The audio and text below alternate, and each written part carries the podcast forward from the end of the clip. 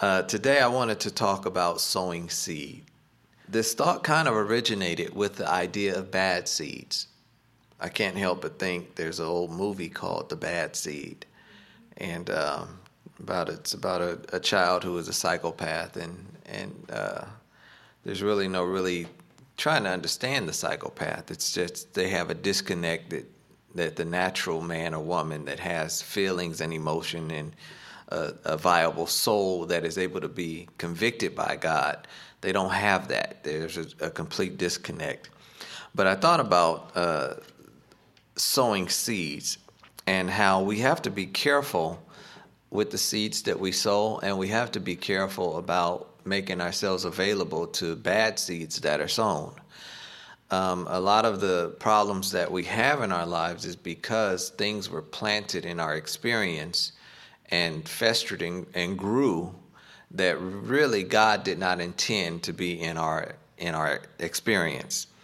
And we really need the the work of God, the word of God, the spirit of God, the power of God in order to get a lot of that stuff out of our lives and he has to show us how to uproot those things without really destroying uh, our, our character and our spirits in the process uh, it's a it's an inward battle that goes on in in the human heart and this is why the church of God has to be organic. It, it has to be something that is tapped into a source that is able to speak to things that the natural man can neither it can't see, it can't understand, and if it can't see it and understand it, it certainly doesn't know how to pay attention to it and minister to it and to extract those things. It really takes the anointing of God to come and destroy those yokes out of our lives.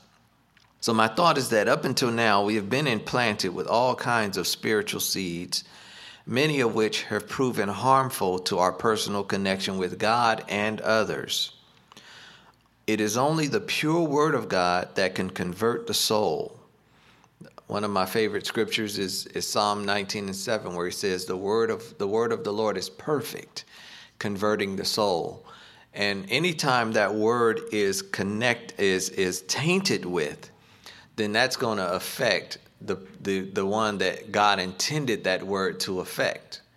And we, we can't be responsible and get our hands bloody with God's word. We have to rightly divide it. When we wrongly divide it, we got to set it straight and let people know that's not what the scripture meant. And I think that it's the it's the pride in humankind that will, you know, we can know that we made a mistake in an area uh, concerning God's word I'm talking about and we, we won't set it straight. We'll just kind of move on from it. But you got to know that that seed was planted in somebody. So so we we have to be responsible stewards of God's word. And and I'm not talking about the clergy. I'm talking about people of God in general. The word of God is not doesn't belong to the priest, doesn't belong to the Levite, it doesn't belong to the scribe, the Pharisee. He gave his word to the earth. He gave it to the people of the earth and he gave it to us to study and we have it in all kinds of different languages. We got all kind of different interpretations of it. So we really have no excuse not to really be able to understand god's word. And on top of that he made it so plain that the simple minded could understand it so nobody could get a foothold on on the word of God. He he gave it to us very plain and simple. Paul said that the uh, Christ has a simpleness to him. It is the simplicity of Christ. And then he said this thing wasn't done in a corner. So we really don't. We we thank God for those that have uh, time to give all of their time to the study of God's word, but it's in there for us to be able to go into and reach and we got dictionaries and commentaries and all that stuff. And i'm a proponent of, of the average child of god doing their own reading. We, we can't just spoon feed you. You got to read behind us. Paul had preached to a group called the bereans and he said that they were noble because they went behind him in the scriptures and saw if those things were so. Paul appreciated that not that they were going to prove him wrong, but that they were really checking out for themselves is this in the Word of God? And it, it, it will behoove us all to do that when we're reading behind somebody. Just don't follow somebody because they sound good, because they got a topic and can run with it and grab the ear and shake the mic.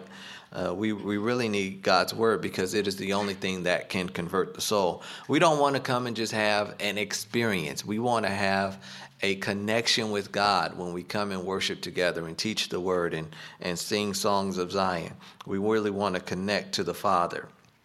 So, any dilution of the word, any level of tampering with the word will affect God's original intent of that word. Someone might say, well, what about the scripture that says it will accomplish what it was meant to do? Some people uh, finally get there, but you know that you could delay God's plan in somebody's life because you messed with the word because it will take that individual uh, uh, uh, however long to really get it straight and go, oh, that's not what was meant in the word. Now I got to go and, and, and find my footing again and get back on the right path. So I think it was the last retreat, I'm not sure. Um, it'll probably be up on the website uh, within the next couple of months or so. But I dealt with the sower and the seed. I'm not going to go over that lesson. I'm just going to kind of uh, summarize it a little bit.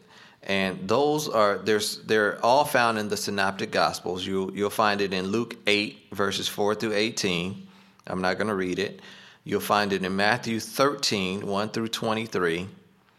And then you'll find it in Mark chapter 4, verses 1 through 32. So Luke 8, Matthew 13, and Mark 4. And at the end of that parable that he gave them, he told his disciples, Take heed how you hear. Not enough of us took heed how we heard. It's one thing to have hearing, but are you really honed in on what a person is saying? Because all of us know in here is there there's certain ways that people can say something. They could change the inflection of one word and it'll change the entire meaning of the sentence. It could take a serious comment and take it to sarcasm right? All because of the inflection of the voice. So he tells them that, that the words that I speak to you, I want you to eh, take extreme care because I'm saying the same words to these over here that I'm saying to you. But guess what? You have a different understanding because of your connection to me than they will ever have. So just because we preach the word doesn't mean that people are always going to grasp it. Sometimes we have to really wait for God to give them that believing heart and to open up their understanding.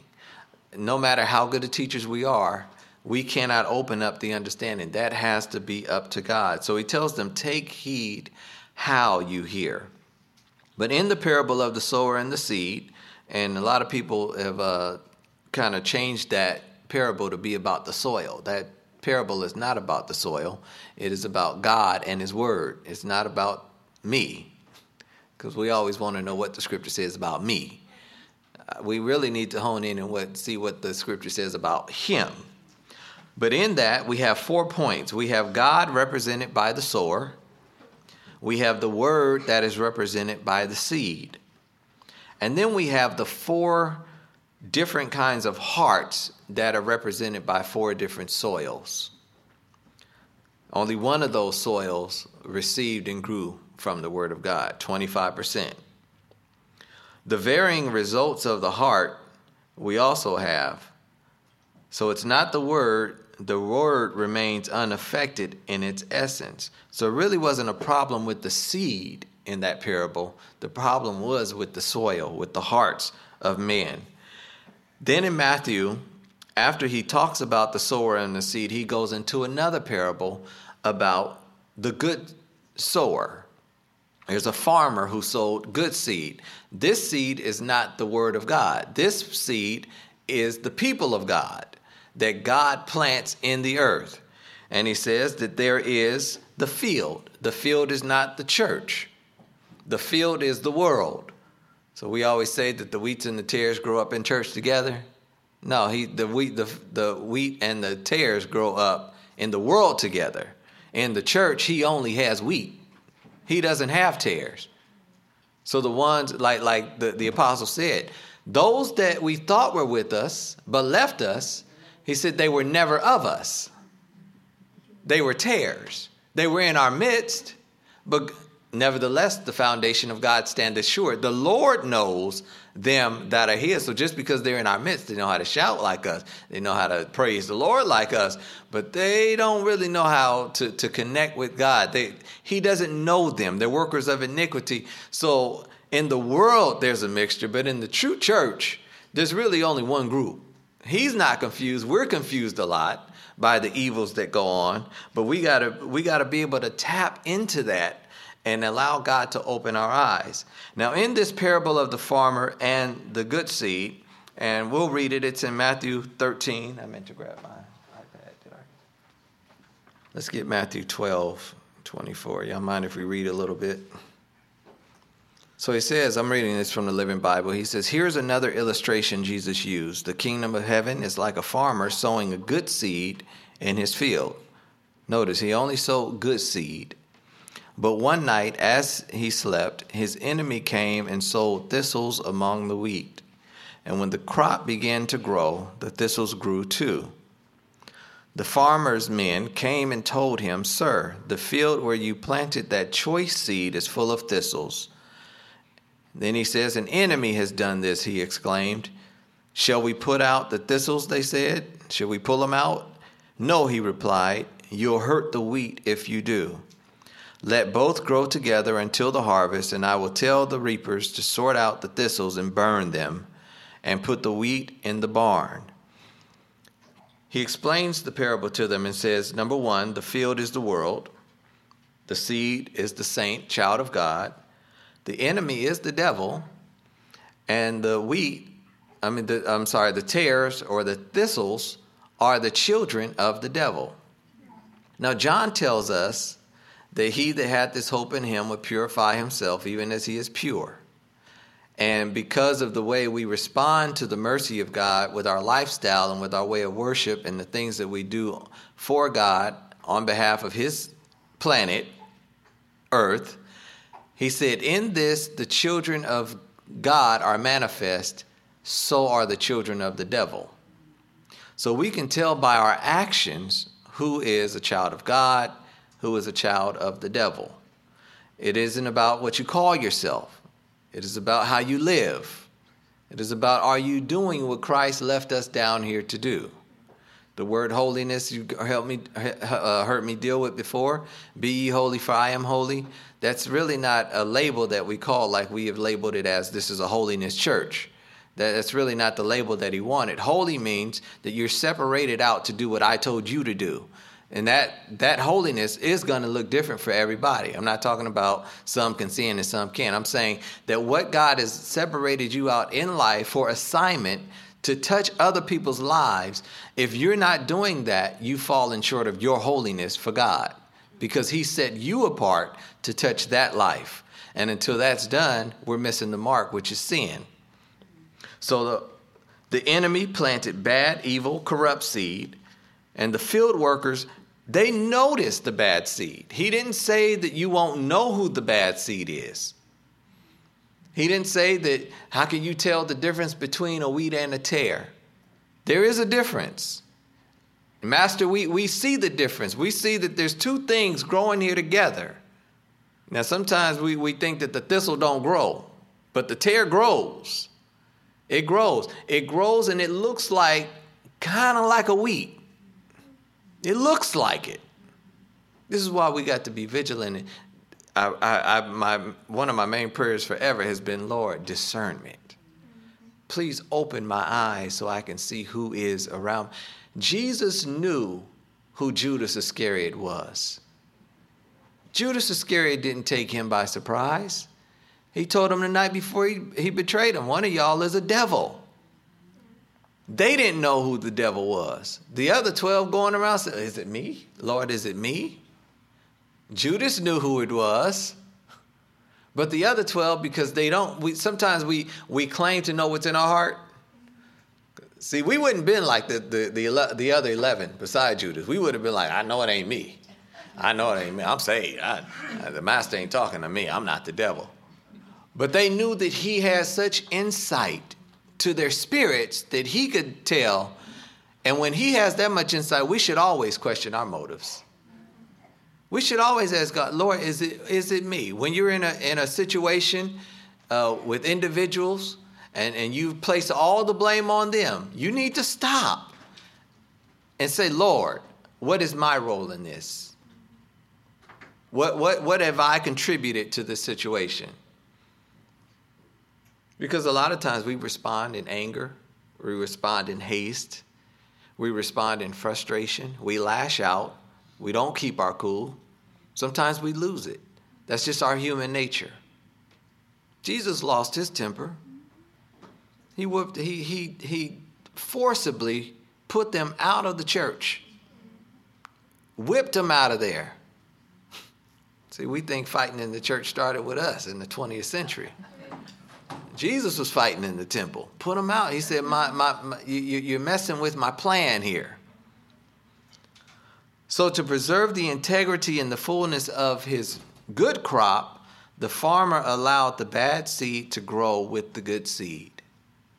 Lord, you're going to allow this devil to plant his seed, put his child alongside me, and I'm your child, and you're going to allow the devil's child to grow with me.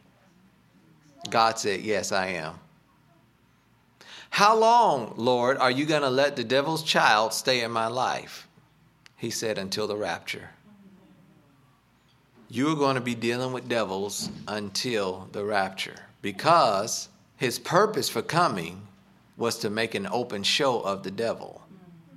His purpose in coming was to prepare a table for me in the presence of my enemies, not in their absence. It's no good for the enemy not to see you feast before God. He wants to place you right there in the enemy's eyesight and tell you, like he told Job, you could do what you want with them, but they won't deny me. Now, some of us will try to convince God that, Lord, I'm not really worthy of that credit from you. You just don't know. My faith is shaky right now. But God knows your faith. And He won't allow you to be tempted above your ability. We changed that scripture to say He won't put more on you than you can bear. That's not the scripture. The scripture says He won't allow you to be tempted above your ability. But the purpose of the test is that you may be able to bear it. That's the purpose of it. And at the end, only the reapers are going to be the ones to separate the wheat from the tares. The reapers, he, the reapers, he says, are the angels that are going to come at the end time and separate out of the world those that belong to God and those that belong to the devil. So, Leviticus 19 and 19 says, Obey my laws. Do not mate your cattle with a different kind. And here's the key that I want to pick up don't sow your field with two kinds of seed. That means don't try to eat what God has given you and eat what the devil is dishing out too. Some of you know you could go to a soul food restaurant and you could tell whether those green beans came out of the can or not. Or if, if, if they were like your grandmamas who went out to the field and picked them fresh, came home and washed them, you could tell the difference. God is expecting us to know the difference on what we're supposed to be taking into our spirits. Don't sow your field with two kinds of seed. Deuteronomy 22 and 9. Do not plant two kinds of seed in your vineyard. If you do, not only the crops you plant, but also the fruit of the vineyard will be defiled. So, a lot of the issues that we're having is because things have been planted and we willingly received it. And the premise of this lesson, and one reason I really struggled with this, is because I, my original title to this was Bad Seeds, because I think I'm going to, in a series kind of way, go through all of the things that we have taught in Christianity over the years that are bad. See, they're taught wrong. They're not really divided. We don't allow scriptures to stand on their own. We believe that we can help God by adding to His Word and trying to explain a little better because the Bible wasn't clear enough. And it has a lot of people in trouble. We, we have this with, with a lot of different topics that really perplex our souls and it affects our relationships not only with others but with God also. So um, those lessons will probably be, in the future. So we can't mingle our seed. Number two, we can't have this 21st century idea of, you know, we want to be able to present something that is in a package. And in, in order to do that, like I can't understand why it takes like two months for a carton of milk to spoil now. I remember being a kid, and if you didn't drink that milk in a couple of days, that milk would curd and spoil. But now, because of additives and preservatives, things that we put in milk that really affect the quality of what it is supposed to do to your body, it's harming us now. We wonder why we got so many cancers, but it's all because these companies have realized if we can lengthen the shelf life of these products, we can make them in bulk, ship them out to the world, really don't have to worry about it. It'll just be money coming in. Somebody call it mailbox money. It won't go bad on the shelves. They can buy that, that milk can sit on the shelf for three weeks rather than two days now. So in Revelation 22 and 18, he says, I give fair warning to all who hear the words of prophecy of this book. If you add to the words of this prophecy, God will add to your life the disasters written in this book. If you subtract from the words of the book of this prophecy, God will subtract your part from the tree of life and the holy city that are written in this book. Deuteronomy 4 and 2. Do not add other laws or subtract from these just obey them, for they are from the Lord your God. Deuteronomy 12 and 32. Obey all the commandments I give you. Do not add to or subtract from them. Proverbs 30 and 5. Every word of God proves true. He defends all who come to him for protection. Do not add to his words, lest he rebuke you and you be found a liar. A liar is that extremely detestable, abominable sin that God vehemently hates. He's, he becomes a fire against liars because a lie is really at the root of most sin. God, Eve, God, God didn't t- did he tell you that you shouldn't eat of every tree? Not every tree. Put one word in there a liar, which the Bible says all of them have their part in the lake that burns with fire and brimstone. Liars, which is the opposite of the essence and the nature of God. He is called the truth. When we add to his word, we become liars. It doesn't matter if you meant it in goodwill. It doesn't matter if you were just trying to do good. If we add to it, he's going to add the plagues. It may not happen overnight, but know that his word stands forever. This I take extremely serious. Why? Because the seeds that were planted in my spirit, I go out and repeat those things. Because I believe grandma said it. Grandma said the Bible said this. My daddy taught me that the Bible said this, that, or the other. My mama used to quote this scripture all the time, and you find out it's, it's not in the book. That, that kind of action receives a, a very serious penalty from God. I really believe that. We are commended to let every man be a lie and let God be true. But the, the key word is let. God is not going to force this on us. It is up to us to go and research whether these things are so or not. And if they're not, we simply just don't believe it. Why? Because the conversion of my soul depends on the purity of the word that I hear preached to my soul whether it come from my husband, my spouse, my, my, my wife, my, my child, my parent, my, my pastor, whoever, whoever's sharing the word of God with me, if it's going to have an effect, a positive effect on me, it needs to be left in its purity. Only someone who speaks pure truth can be considered a true servant of God. Any mixture of lies renders us incapable of claiming to be God's servant. You can't be a, you can't be a servant of truth if you're preaching lies, if you're teaching lies, if you're promoting lies. I, I was reading, uh, I forgot one of, one of the scriptures that I was reading this week. Oh, as a tree falleth, that's the way it lieth. I've been hearing that preached for years.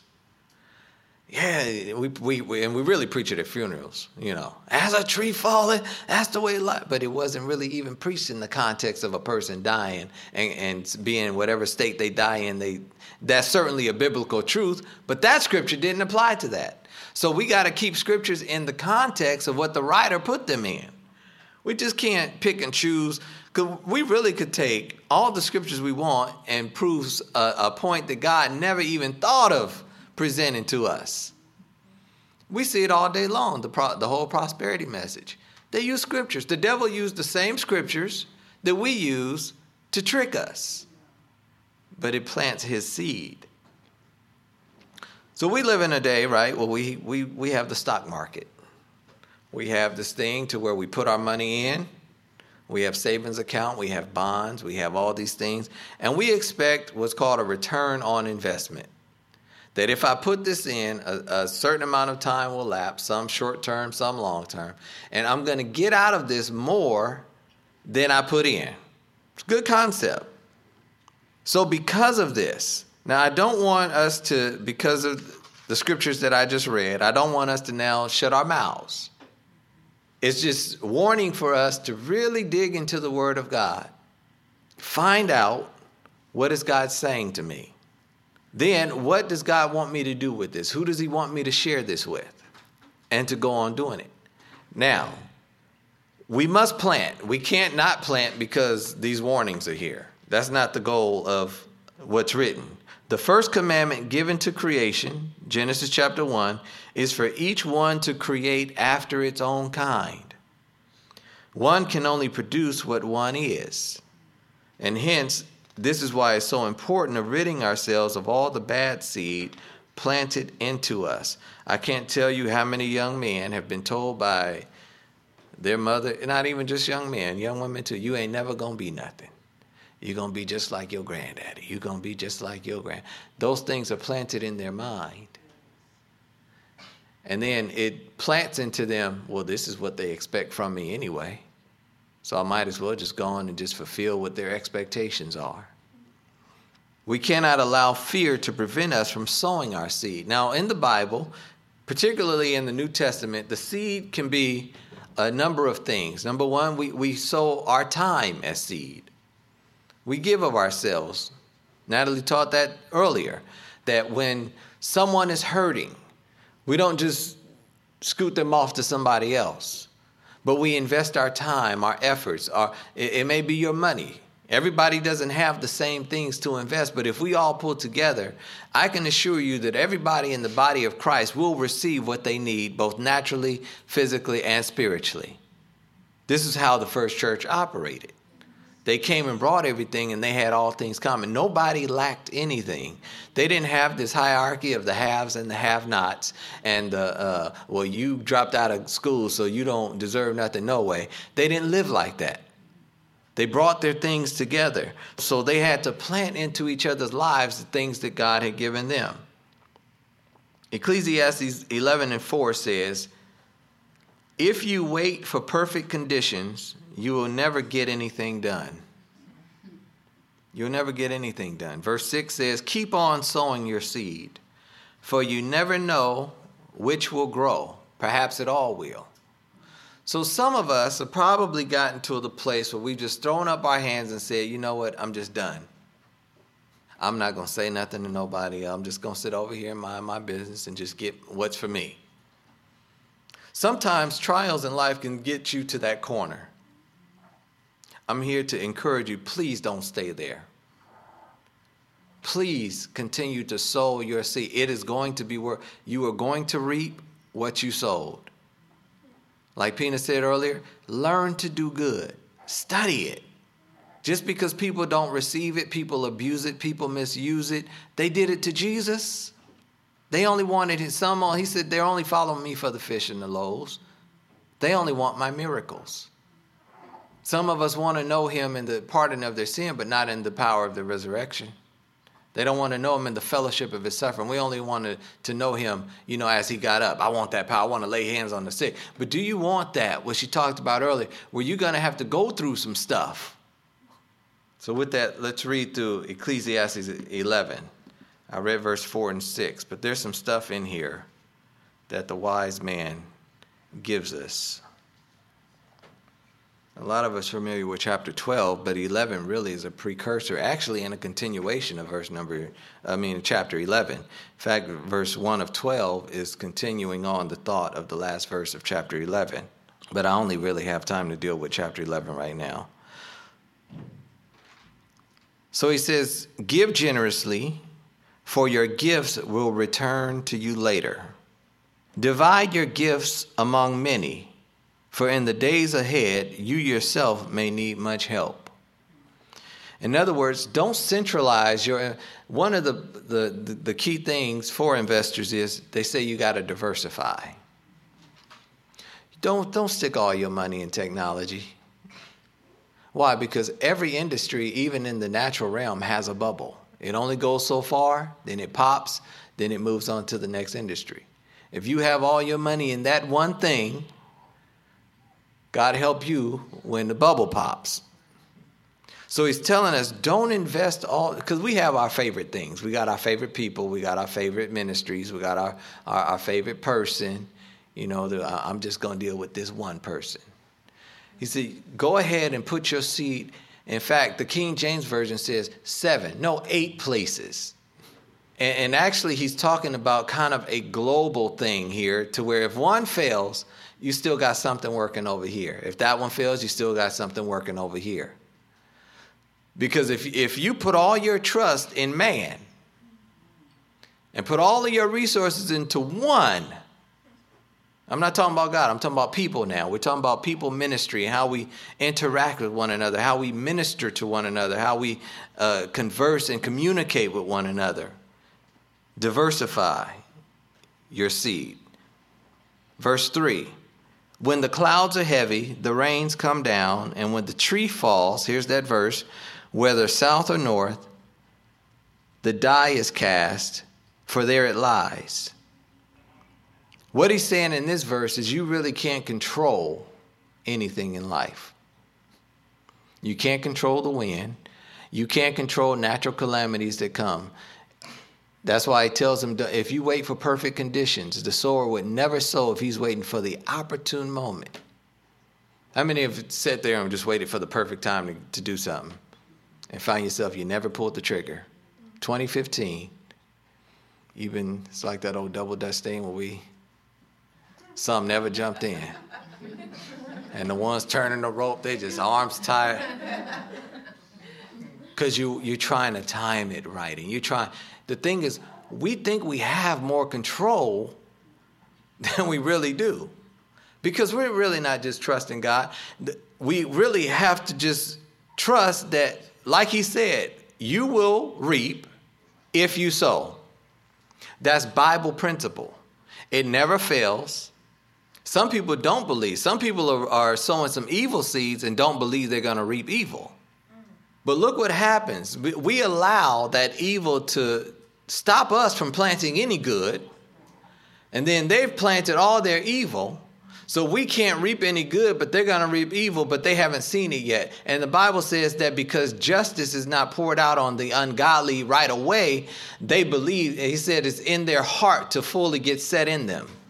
It gives them confidence because, well, God ain't punished me yet, so I'm going to just keep on doing what I'm doing. And then the good people sit back and say, well, it looks like the evil is winning, so I'm just not going to plant no seed. God put us here. He gave us authority, He gave us power. We have to operate in it. We can't sit and worry about the calamities and which way the wind. Verse number four If you wait for perfect conditions, you will never get anything done. Verse 5 God's ways are as mysterious as the pathway of the wind and as the manner in which a human spirit is infused into the little body of a baby while it is yet in his mother's womb. So he says that when you sit and try to calculate and understand everything before you invest yourself He says, This is just as silly as trying to wonder when the spirit enters a baby in the womb, or trying to track where the wind is coming from and where it's going to. Because the minute you find out it, guess what? It's changed course. Verse 6 Keep on sowing your seed, for you never know which will grow, perhaps it all will. It is a wonderful thing to be alive. If a person lives to be very old, let him rejoice in every day of life, but let him also remember that eternity is far longer and that every, everything down here is futile in comparison. Young man, he talks to the youth. It's wonderful to be young. Enjoy every minute of it. Now, some of us have, I've never met more young people that act like they're 60 in my life. God has in His Word that He has set a section of our lives for a, a young person to act like a young person. That's God's design. And the problem with us is that, you know, we, we want to act, we want young people that are 16, 17, 18, 21, eh, young in college, to have the knowledge, the wisdom, and the behavior of someone that's 50 and 60 and been through life and experienced it all. But he says, no. He says, enjoy that young part of your life, but don't, don't get footloose and fancy free with it, though. I think that's uh, another fear we have in the word that if we really teach it the way it, it's said, we'll, we'll give people a license to do anything. But that's, that's really not what the word is saying. And this is why we add to and we start adding our own rules. And Jesus said of the Pharisees, the scribes, and, and the and the public, I mean, and the Levites, he said, "You've taken my law, which I gave you ten commandments, and I believe the, the count is somewhere of all the laws of the Old Testament that it grew from 10 to 623, I think is the number. Where did the other 613 come from? He told them, He said, You have put burdens on the people. And not only have you put burdens on them, but you yourself don't even follow the rules you made. Because they're so crazy, there's no way you would even follow them. This is the problem they had with Jesus that everything that he did was wrong. When he had to tell them, I'm the one that gave the law. You've taken my law, you've added to it, and you're going to try to tell the writer of the law what it really meant. And that's really what we're doing today. We're trying to tell God, no, you really didn't mean that. What you really need is we need to put 10 amendments to this so we could better explain what you meant. No, you put it out there, and the person either believes it and receives it, moves with it, lives with it, and lives by it and accepts it, or they don't. See, this is too simple because then it takes a lot of control away. Oh, I wish I had my lesson. I, read a, um, that's tomorrow's lesson, where uh, one of the writers of one of the UPC books, he talks about the, what religion does to us and how it can never operate under the Spirit of God because the number one thing with religion is that it, it, it must control you. But God isn't about control, God is about leading and guiding. All right, so I want to read this from one of my commentaries. And this is really dealing with verse 4 of this. If you wait for perfect conditions, you will never get anything done. Now, we probably will all find ourselves in this. I, I know I certainly have because I've had pro, uh, areas in my life where I really want to throw my hands up in situations, say, you know what, forget it, I'm backing out, I'm done, I don't have time for this, I'm moving on. You know how we get, right? All right. So this is written by a theologian called Canon Liddon. And this is verse 4. And what he deals with is he breaks down the optimist versus the pessimist versus the Christian view that we should have concerning sowing our seed in life. So, optimism and pessimism versus Christianity. Here we have a rule or principle of life and conduct which corresponds with, but which is more important than the rules of good farming. So, this parable is not about farming. He's really not dealing with farming here. We are not to spend the brief day of life in wistful surveying those evil conditions or those calamities which surround our existence. We are to go forward.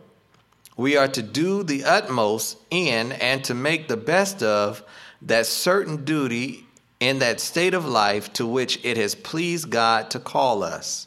One thing the Bible said about David is that he ministered to his own generation. So there are two main ways of looking at human life and its surrounding liabilities. First of all, there is what is called optimism. It is a production of the temperament which refuses to see in earthly human existence anything but sunshine. It's all you see is just sunshine and flowers. Ain't no negativity. I block all negativity out. I'm thinking on those things that are positive of good report. Think on these things. That's the optimist. This kind of optimism draws a veil over the miseries, the poverty, and the pain. It draws its curtains and pokes up its fire. It has no patience with people who have human sorrows. And when they are forced on their attention, it protests with a good natured smile. I know you're hurting, but optimism says, oh, things do not look so gloomy as some people think. It ain't that bad. It could be worse. That's what we say, right? It could be worse. The objection to this optimistic theory is that it is inconsistent with hard facts. It only belongs to the man who has good health, fair abilities, and su- sufficient income. But for the immense majority of human beings, the language of optimism can never sound other than heart deceiving. We listen to those people, and we're like, what world are you living in?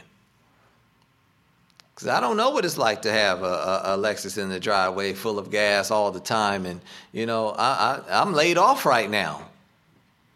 So there's this disconnect when it comes to our, our fellow man, our brothers and sisters that we're supposed to be looking out for.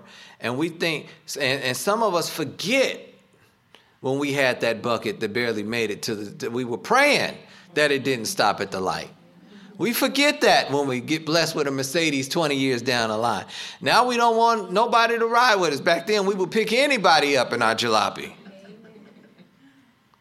Most of us probably wanted to take a lot of people with us so we can have more arm power when it broke down so we could all push.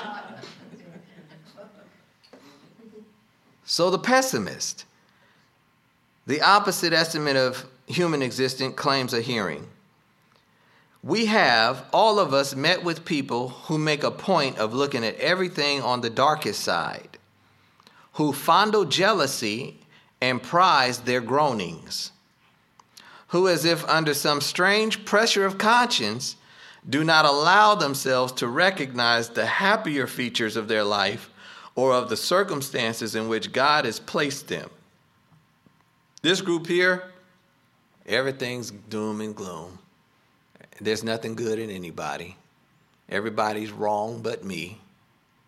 For them, the sun never shines, the flowers never open, the face of man never smiles.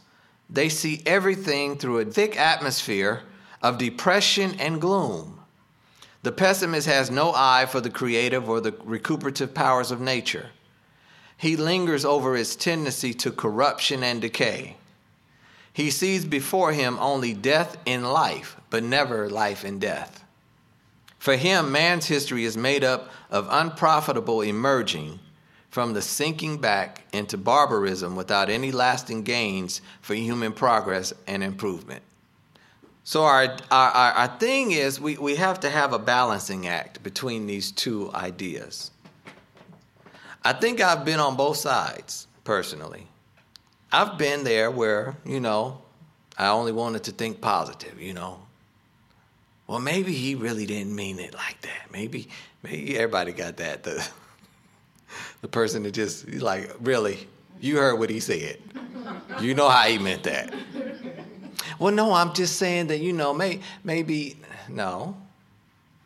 But you have that person, what we got to do, and the other person, you could be the nicest. You look nice today. You see the way she said I look nice? What? She just gave you a compliment. The pessimist. So we, we really have to create a balance in that. Why? Because how we view life, our worldview, is going to really dictate how we interact with other people.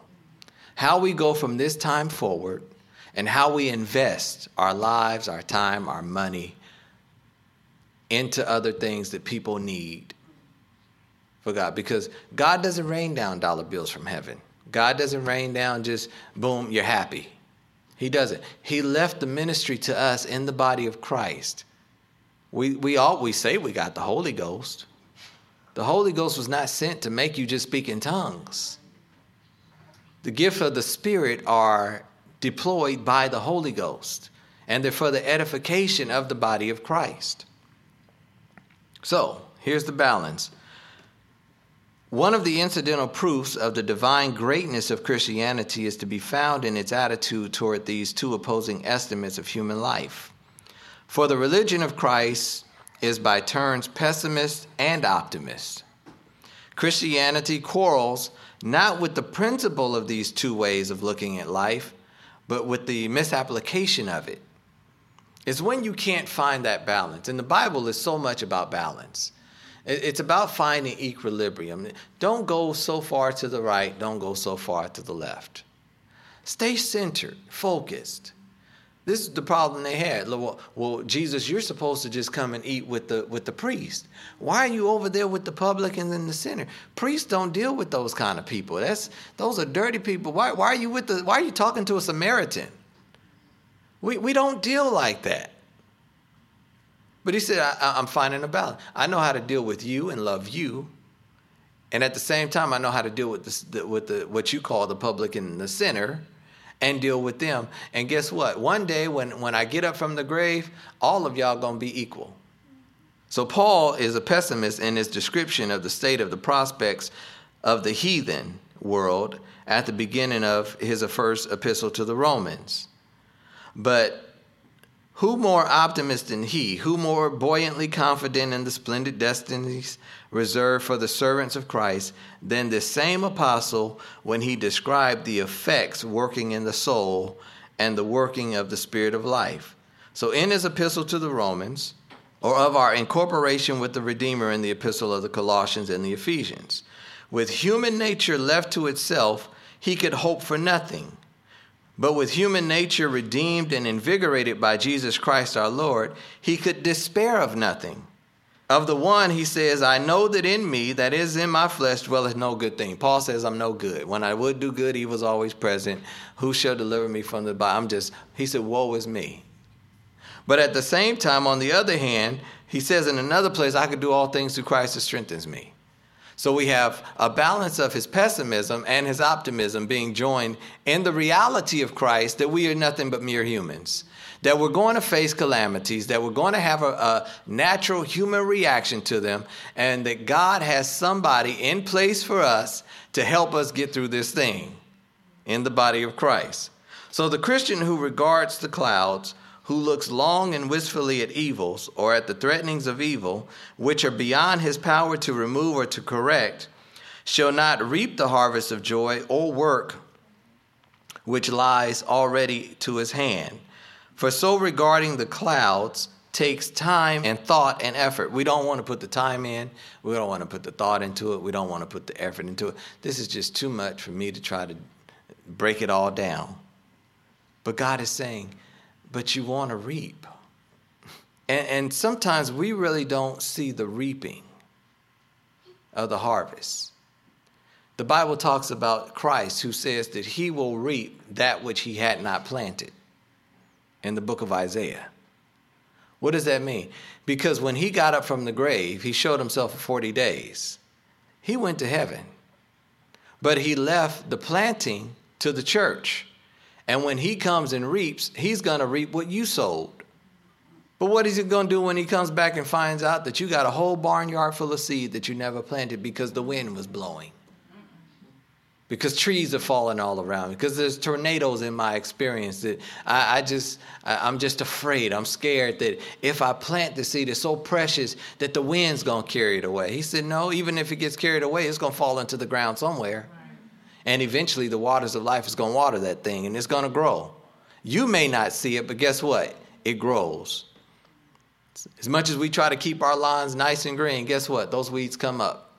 And every three or four months, you got to go out and get some weed killer and put it in the seed with the grass. And when you put that down, it, it kills the grass with it, but then you got to put some fertilizer on the grass again so the grass can grow. This is why he says, just let them grow together. Don't worry about it. Just let the water fall. They'll grow together. Let them devils grow. Don't be intimidated by the devils. Just know that God has placed a table before you in the presence of your enemy, and just let the devil watch you eat the meal that God has prepared for you. God told Saul, I rejected you from being king. He didn't kill Saul right away. He let Saul live. After he told Saul, I don't hear you anymore. Don't even pray to me because I'm not listening. He told the prophet, Go down to Jesse's house and find my next king. Found David. Guess what David did? He didn't kill Saul when he found David. Saul lived. What did he do? God put Saul in David's kingdom, divinely set up David slaying Goliath to where Saul could say, All right, bring that boy in my kingdom set him at what Saul thought was his table, but actually it was David's table by then. Made Saul feed David. It was David's kingdom while he was so called a servant. Sometimes we think that just because we're serving, we don't feel like a king. It's your table. And like we were talking about when, when to let things go. David had to come to that place. When do I let Saul? Because David loved Saul. David never spoke evil of Saul, knowing that God had rejected Saul as king. But as long as he was in the position that God had authorized, he said, I'm going to serve my king. In every battle that David fought, he had a 100% victory rate. But when it was time for Saul to die, David wanted to fight. God told David, Do not fight this battle. God can keep your victory intact while getting his plan done. Because if David would have fought that battle, he would have lost it anyway because God had designed that battle to kill Saul and his sons.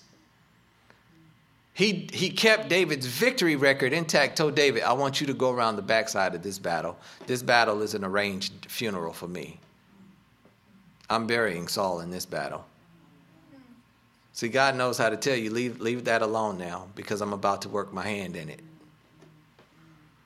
that's when wisdom comes to where you want to get away from certain people before the hammer drops.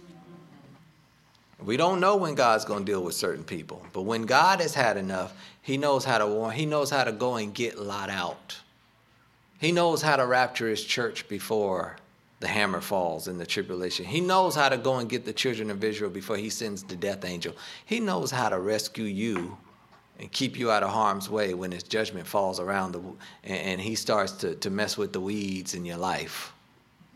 Sometimes we, we lose faith that God even sees what I'm going through.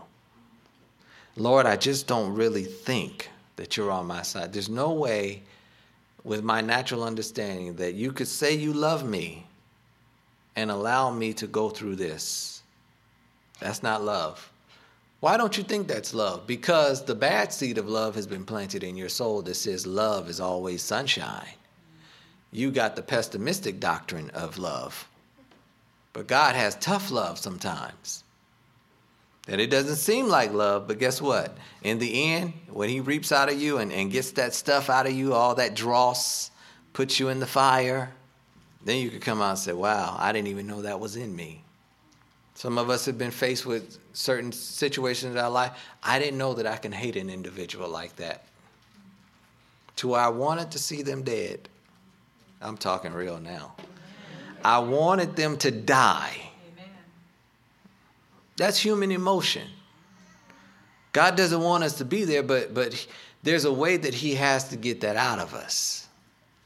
Jesus could have called legions of angels when they were crucifying Him. He could have easily turned to hate. I don't understand how the Word of God tells me to pray for my enemy. They they doing this to me on a daily basis. Every time they get the opportunity to stab me in the back, they will do it, and you want me to pray for them. Lord, I think I'll just keep that seed in my pocket. I don't think I want to plant that seed. I don't I, I think that my seed will be wasted if I pray for that person. That's human emotion. Some of us might be there right now.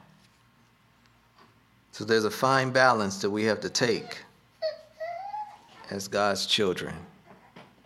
There are evils enough nearer to the earth than clouds, evils of our own causing, and evils springing from our own heart, evils lying right across our path or by the side of it, and upon these we cannot bestow too much attention. But the clouds, however much we may gaze at them and wish that they were really rain, or the reverse, the clouds are after all out of reach. You can't control the things that happen in your life. That we want we want control so bad, don't we? We we think that we could like a like a film Hollywood writer just write our script.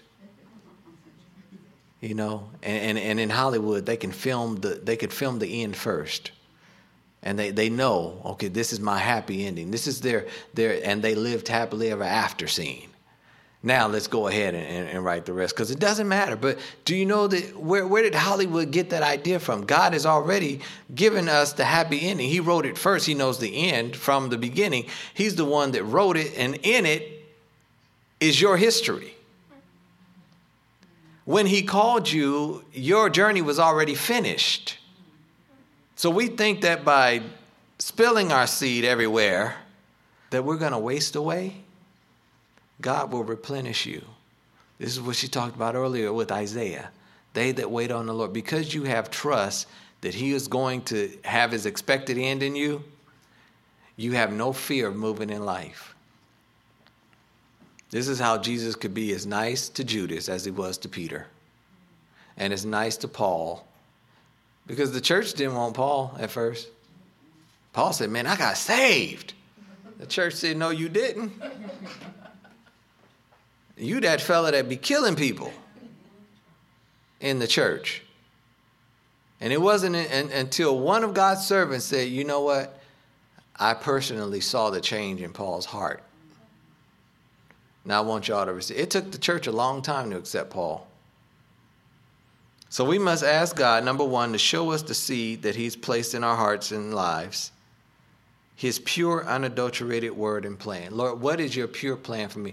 I know what I've been told. There comes a time in life, and, and even some of the Christian writers say that about every between 50 and 70 years, there's kind of a reset of religion. We're about at that time in human history, as, as far as the, especially the United States is concerned. Well, we're in that generation where just just not too long ago we had that great outpouring where there was miracles happening because people were unified and because people were joining together and just investing in one another. And just a few decades later, here we are fighting over the craziest little things. The same group of people. These are our grandparents. Some of us are parents. Were there on Azusa Street. And where they were collectively gathered together, now we fight. What happened to the seed? Because some bad seed got in there, tore up the whole thing.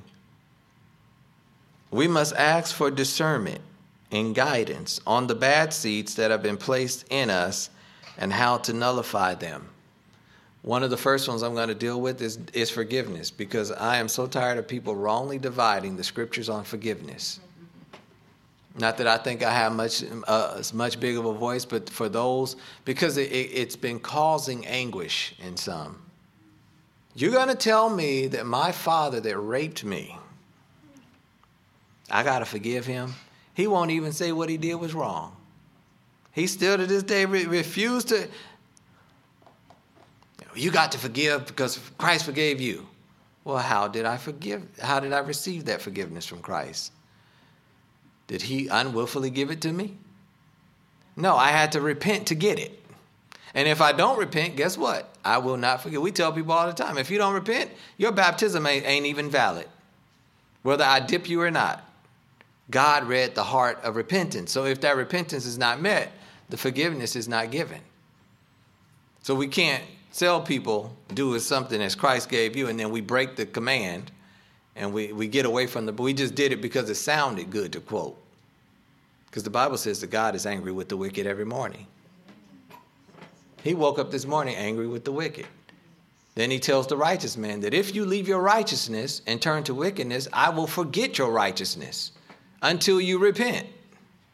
That's godly forgiveness. But those are some of the bad seeds that now affect our lives, and we feel bad because we, we think that, you know, okay, now, and then we tell folks that you, you don't forgive them for them, you forgive them so you could release you. Well, you just broke the mold again because Christ didn't forgive us for his sake, he forgave us for our sake. We were the ones going to hell, he wasn't. Last point, we must be able to take command of our optimism and our pessimism and bring them under the obedience of Christ. We can't deter. We, we have to be able to follow God's command.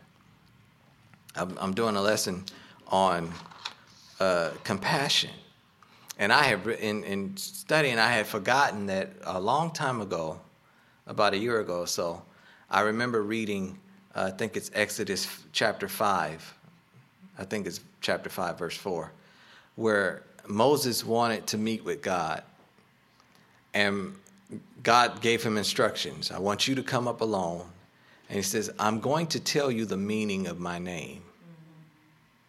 And the meaning of his name was that I have mercy.